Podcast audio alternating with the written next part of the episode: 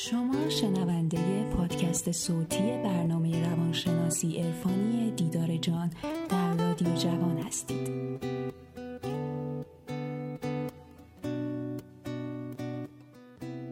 با سلام به همه شما عزیزان. امیدوارم حال همتون خوب باشه. با اولین قسمت از مجموعه برنامه های دیدار جان با شما هستم. امید دارم که این برنامه تأثیر مثبت عمیقی رو زندگی تک تکتون بذاره. تا از این به بعد بتونید با یک زاویه دیگه به زندگی نگاه کنید. زندگیتون رو تغییر بدید و آرامش واقعی رو تجربه بکنید. من ژاله علیپور هستم دانش آموخته رشته روانشناسی از دانشگاه ایالتی پنسیلوانیا. نشود فاش کسی آنچه میان من و توست اشارات نظر نام رسان من و توست. گوش کن با لب خاموش سخن می‌گویم. گوش کن. پاسخم گو به نگاهی که زبان من و لطفا پیشنهادات و نظراتتون رو در مورد این برنامه برای من بفرستید تا با کمک هم بتونیم این برنامه رو بهتر و بهترش بکنیم. اول از همه می‌خوام تشکر کنم از جناب آقای پرویز شهبازی عزیز و برنامه بینظیرشون گنج حضور که باعث شد من به فکر ساختن این برنامه بیفتم و ممنونم از تشویقهای ایشون که سختی های راه رو برام هموار کرد. امیدوارم هر کجا که هستن شاد، سلامت و پیروز باشن. لازم می‌دونم در مورد محتوای این برنامه توضیحاتی رو بدم. این برنامه تلفیقی از دستاوردهای روانشناسی نوین هست و آموزه های مولانا، حافظ، سعدی و عرفای بزرگ جهان که نتیجه تحقیقات من نشون میده که هر دوی اینها یعنی هم روانشناسی و هم آموزه های مولانا یا عرفای دیگه چهار هدف مشترک و مهم رو دنبال می‌کنن.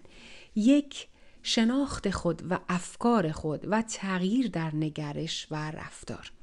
دو استفاده بهینه از فکر. سه پیدا کردن معنای زندگی. و چهار که همون زندگی در لحظه یا زمان حال هست که ما در طول قسمت های برنامه مفصل در مورد همشون صحبت خواهیم کرد. در ضمن تمام تلاش من این هست که تا جایی که می‌تونم با زبان ساده و روان حرف بزنم تا فهمیدن این برنامه برای هر گروه سنی راحت تر باشه.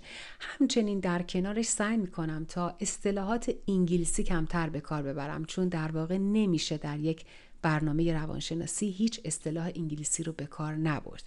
یک مسئله مهم دیگه هم اینه که لینک تمام مقاله های علمی رو که خلاصه اونها رو براتون توضیح میدم در پایین صفحه های اینستاگرام و یوتیوب قرار میدم تا دوستانی که علاقه مندن مطالعات کاملتری داشته باشن بتونن ازش استفاده بکنن.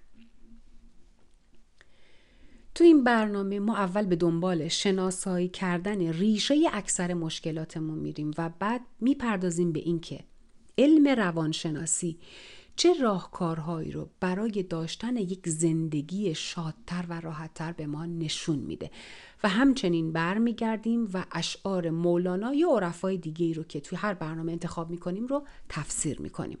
بعد خواهیم دید که بعد از بالا بردن آگاهیمون چطور حالمون بهتر و زندگی خودمون و اطرافیانمون دگرگون میشه. همه ما مولانا رو می‌شناسیم و می‌دونیم که عارف بسیار بزرگی بوده و شهرت جهانی داره.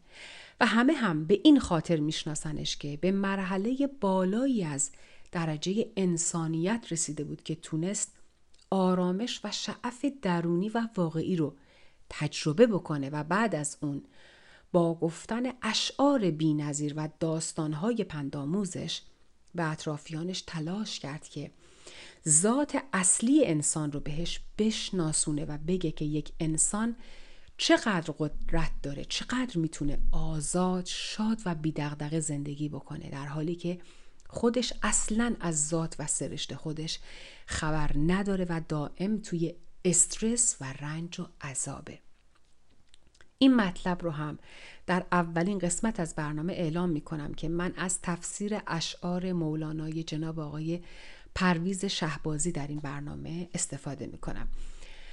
از مولانا هم اگر بخوایم بگذریم خیلی ها رو در عصر خودمون یعنی در قرن 21 می‌بینیم که واقعا حالشون از بقیه آدم ها خیلی خیلی بهتره و با استرس کمتر و به عبارتی بیدقدقه تر از بقیه زندگی می‌کنن.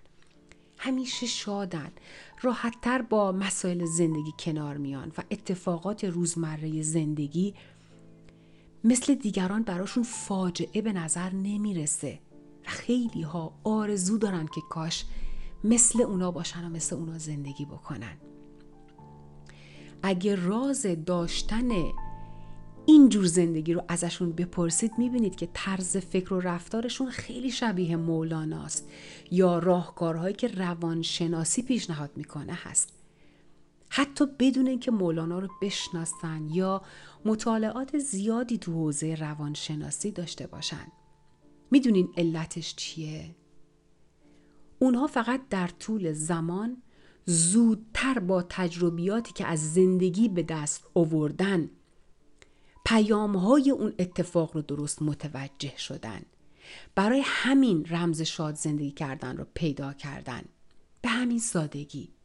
اونها اصلی ترین موضوع رو فهمیدن که نباید مسائل زود گذر زندگی رو اونقدر جدی بگیرن و به خاطرش خودشون رو عذاب بدن.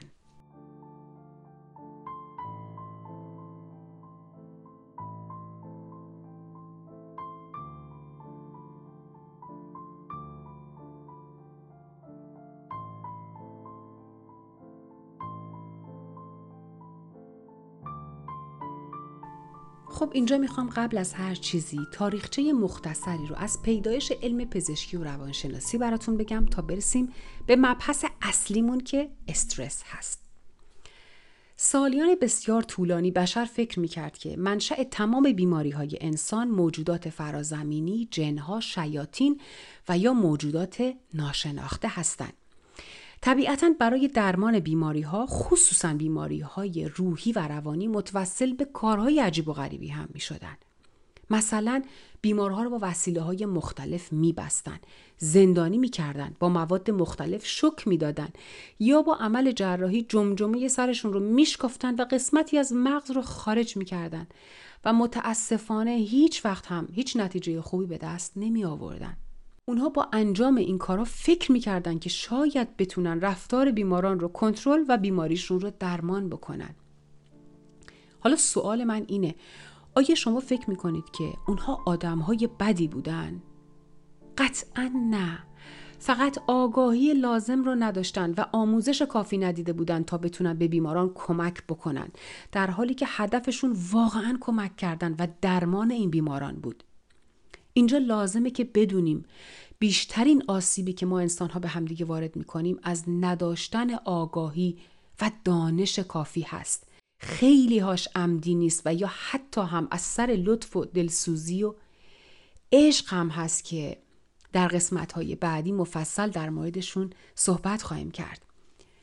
با پیشرفت علم و کشف میکروب ها، ویروس ها و باکتری ها بشر متوجه شد که موجودات بسیار ریزی که با چشم قابل دیدن نیستن منشأ بسیاری از بیماری ها هستند.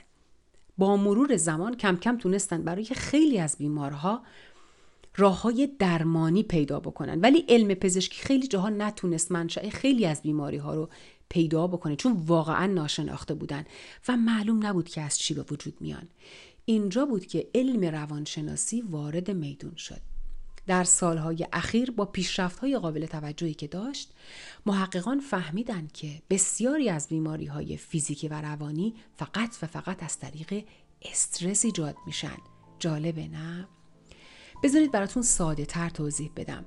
در شرایط عادی داشتن یک مقدار مناسب استرس برای فکر، بدن و بقای ما ضروریه. به عنوان مثال زمانی که یک خرس یا یک سگ به ما حمله می‌کنه ضربان قلبمون تون میشه. عرق می‌کنیم تنمون میلرزه تا قلب خون بیشتری رو به کل بدن و مغز پمپاژ بکنه. برای همین مغز ما در مدت زمان بسیار کم قادره که بهترین تصمیم رو بگیره که سریع پا به فرار بذاریم و یا نه بیستیم و مبارزه بکنیم. پس این کار نه تنها ضرری برامون نداره بلکه برای بقای ما هم ضروریه. بدن در شرایط طبیعی غذا و اکسیژن مصرف می‌کنه ولی در شرایط بحرانی غذا و اکسیژن بیشتری مصرف می‌کنه تا بتونه بحران رو بهتر پشت سر بذاره. ولی اگه شرایط بحرانی برای ما هر روز به دفعات زیاد تکرار بشن چی میشه؟ بدن انرژی یا همون غذای بیشتری مصرف می‌کنه و دائم تو شرایط بحرانی باقی میمونه و از حالت تعادل خودش دور میشه. و اگه بدن از حالت تعادل خودش زمان زیادی دور بمونه اصلا شرایط خوبی نیست و ما دیر یا زود دچار بیماری خواهیم شد.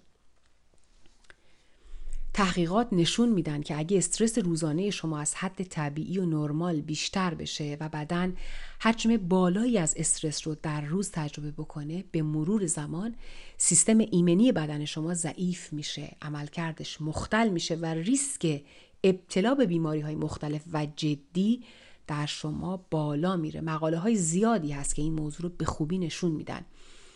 پس متوجه شدیم که استرس روی سیستم ایمنی ما چه تاثیرات مخربی می‌ذاره. مقاله های زیاد دیگه نشون میدن که بیماری های مثل اضافه وزن بیماری های خواب، دیابت، زخم معده، مشکلات گوارشی، درد گردن، درد پشت و کتف، سکته مغزی، پوکی استخوان، دپرشن، سردردهای میگرنی و کلسترول بالا تا حد زیادی ممکن از استرس به وجود بیان. و یا در صورت وجود پیشرفت بکنن و بدتر بشن. مطمئنم تا اینجای کار متوجه شدید که استرس چقدر خطرناکه و باید جدی گرفته بشه. حالا که دونستیم استرس زیاد و مزمن چه تاثیرات مخربی روی سلامتی ما یعنی سلامت جسمی و روانی ما داره بهتر می‌تونیم راههای مقابله با اون رو بررسی بکنیم و روی زندگیمون اعمال بکنیم تا آسیبهای احتمالی رو به حد اقل برسونیم. چون می‌دونیم که زندگی بدون استرس وجود نداره و تو زندگی همه ما چالش ها و استرس های مختلفی هست. ولی باید اون منبع اصلی رو که بیشترین حجم تولید استرس رو داره رو پیدا بکنیم و یک بازبینی اساسی و یک تغییر اساسی درش ایجاد بکنیم.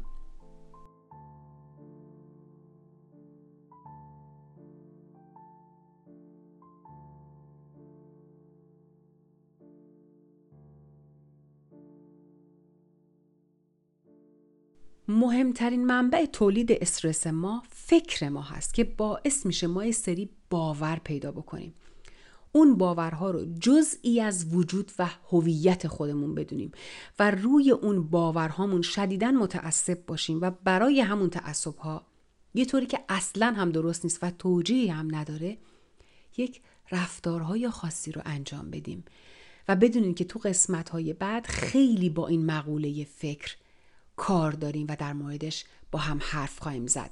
پس اولین قدم برای کمک به خودمون شناختن درست خودمون هست.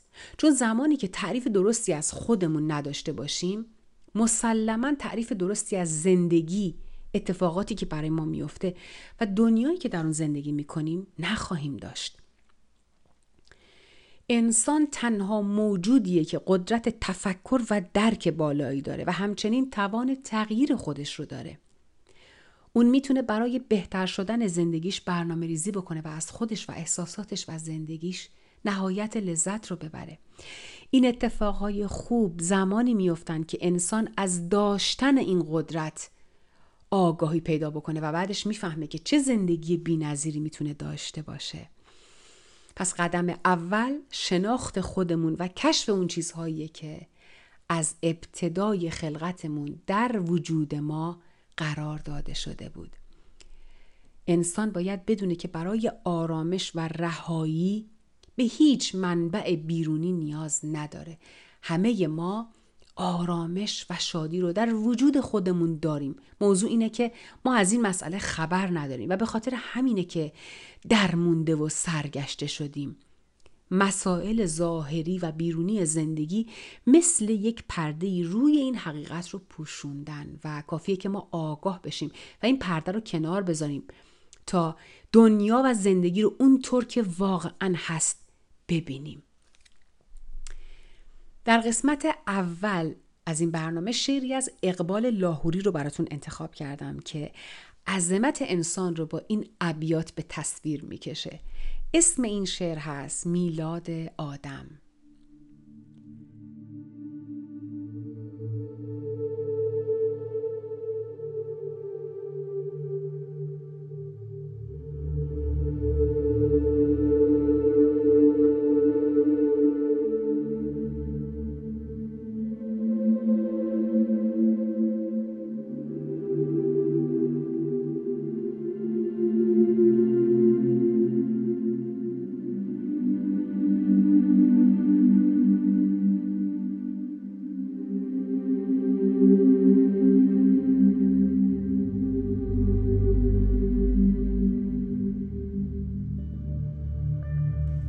زد عشق که خونین جگری پیدا شد. حسن لرزید که صاحب نظری پیدا شد. فطرت آشفت که از خاک جهان مجبور خودگری خودشکنی خودنگری پیدا شد. خبری رفت ز گردون به شبستان ازل. حذر پردگیان پرده دری پیدا شد. زندگی گفت که در خاک تپیدم همه عمر تا از این گنبد دیرینه دری پیدا شد. همونطور که از اسم این شعر پیداست اقبال می‌خواد لحظه تولد و خلق انسان رو و اون لحظه که انسان پا به عرصه این کره خاکی گذاشت رو روایت بکنید. ببینید این شعر به چه زیبایی سروده شده و از چه کلمات زیبایی استفاده شده. کلمه هایی که برای هر کسی یک تعریف جداگانه دارند و معمولا نمیشه توی جمله کوتاه معنیشون کرد. کلمه هایی مثل عشق مثل فطرت مثل آرزو و زندگی. در بیت اول شاعر میگه نعره زد عشق که خونین جگری پیدا شد.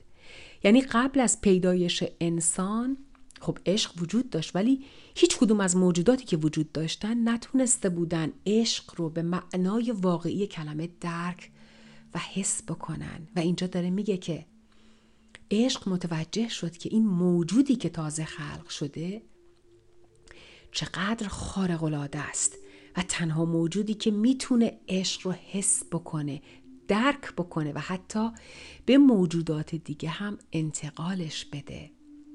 عشق نعره می‌زنه فریاد می‌زنه تا همه رو آگاه بکنه از پیدایش چنین موجود بینظیری که می‌تونه. عشق رو اینطور با تمام وجودش بفهمه. مصرع دوم میگه از حسن صحبت می‌کنه. میگه حسن هم میاد. و حرف عشق رو تایید می‌کنه و بر خودش میلرزه که ببینید یک صاحب نظری پیدا شده که از خودش می‌تونه نظر بده.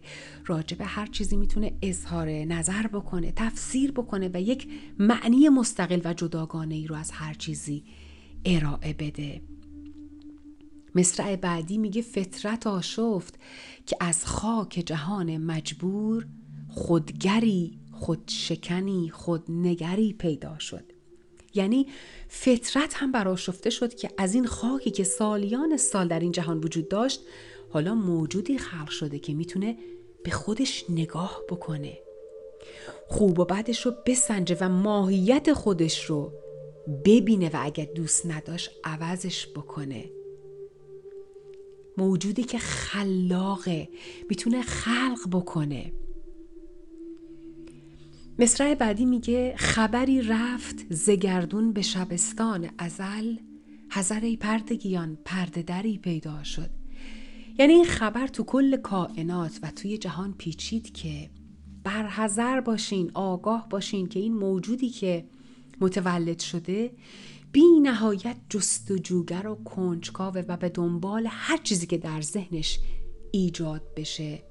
و نسبت به اون کنجکاو بشه میره و جواب سوالش هم هر طور که هست به دست میاره. آرزو بیخبر از خیش به آغوش حیات چشم وا کرد و جهان دگری پیدا شد.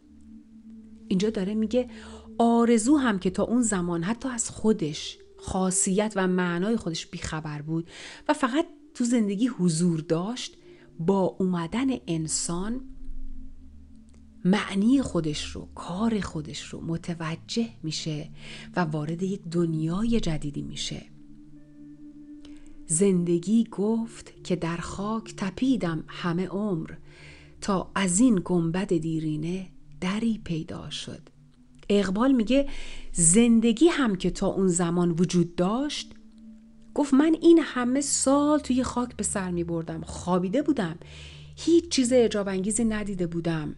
اینجا اشاره به این هست که همه موجودات عالم از خاک به وجود اومدن و زندگی داره میگه که من این همه مدت زمان طولانی که توی خواب بودم تازه متوجه شدم تازه دارم می‌بینم که از این هستی یا همون جهان تا به حال چنین مخلوقی رو ندیدم. اصلا دون این دنیا یه همچین چیزی رو تا به حال به خودش ندیده و این پدیده الان پیدا شده که شاعر اونو به یک در تشبیه می‌کنه که میشه توسط اون در به جهان دیگه وارد شد.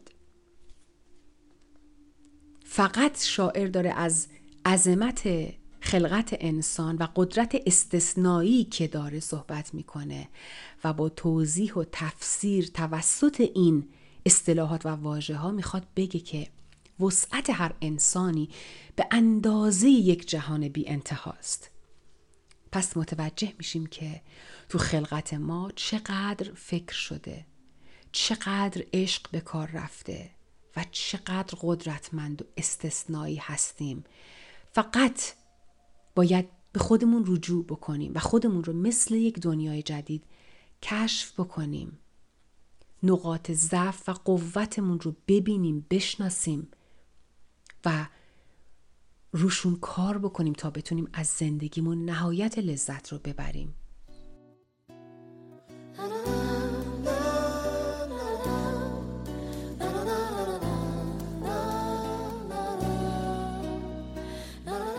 شنوندگان عزیز وقت برنامه امروز به پایان رسید.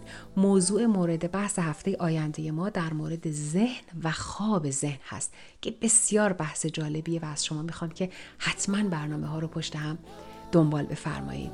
تا برنامه بعدی همتون رو به خدا میسپارم و حال خوشی رو برای تک تکتون آرزو دارم. خدا نگهدار. نشود فاش کسی آنچه میان من و تو. تا اشارات نظر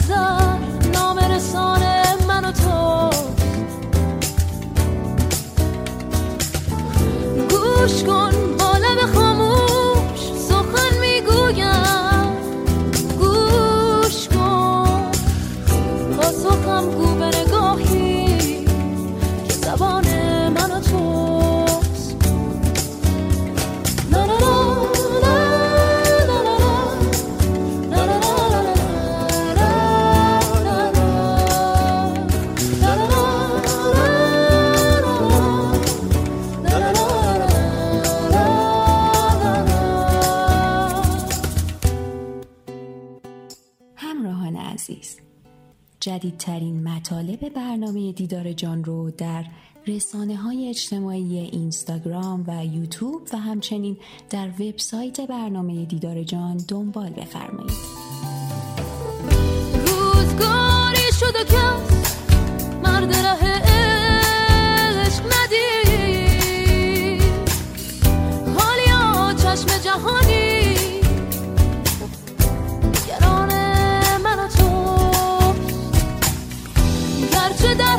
راز دل ما کس نرسید.